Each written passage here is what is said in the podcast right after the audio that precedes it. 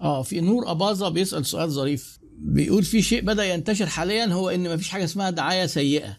لو أي حد يعني بيتكلم عن أي شركة أي كلام يبقى ده كويس ما دام جت إيه آه، يعني لو بتكلم عن شركة إنها مش كويسة.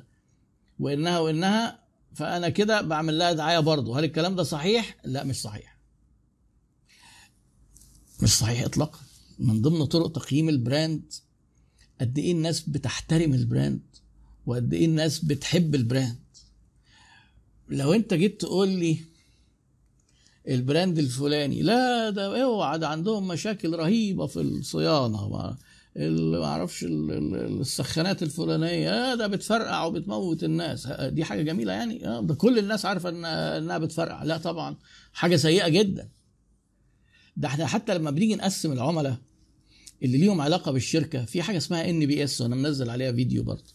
بنقسم طريقة كلام العملاء عننا إلى ثلاث مجاميع.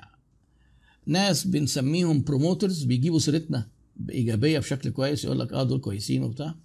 وناس بنسميهم detractors يقول لك أوعى تتعامل مع الناس دي الناس دي لا. دول بيخسروك فلوس كتير جدا.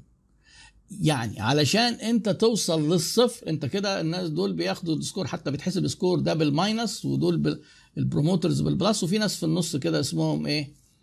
محايدين يعني. الكلام السيء عن الشركة دي خسائر فادحة تقدر بفلوس سلبية. اله- الهبد اللي طالع على النت يقول لك والله هو المهم الناس تتكلم عن الشركة وخلاص. لا مش لا ما تتكلمش وخلاص.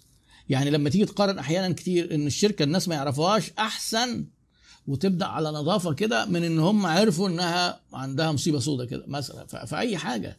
ما فيش حاجة اسمها إيه يتكلموا وخلاص. لا طبعا. ده ده هبد. ودي من قواعد الهبد. في في في الهبد كده شوية قواعد ناس مطلعينها معرفش فين. في في نواة هبد كده موجود على السوشيال ميديا وتلاقي الهبد منتشر جدا وكل الناس بتقول نفس الكلام. أجي أقول لك إيه إزاي يا جماعة الشركة دي؟ يقول لك آه لا ما هو ده هو ده مقصود أكيد وكده ما هو نجح إن هو خلى حضرتك تتكلم عليه. ده أنا بشتم. هو نجح إنه يخليني أشتمه؟ يعني كتير قوي أنا كنت بقعد أعمل بوستات عن شركات بتعمل بلاوي وبقوم حاططها بالاسم كده.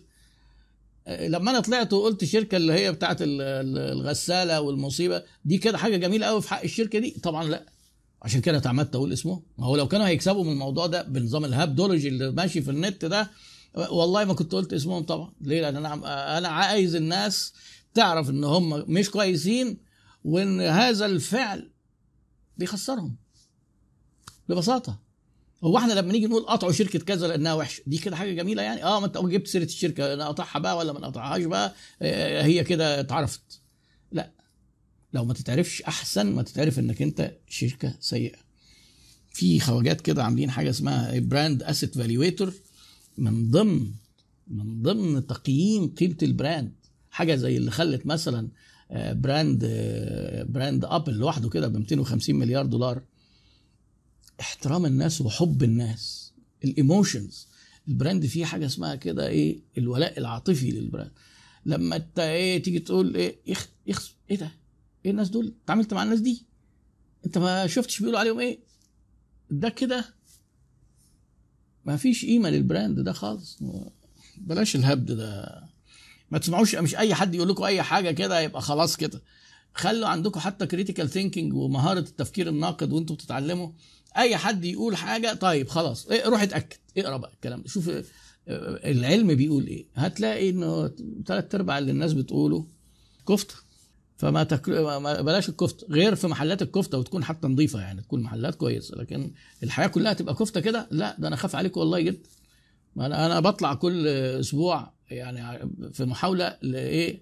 ف- معا ضد الكفته فنحاول معا إن إحنا نحارب الكفتة فما تجيبوا لناش ال- الكفتة عندنا.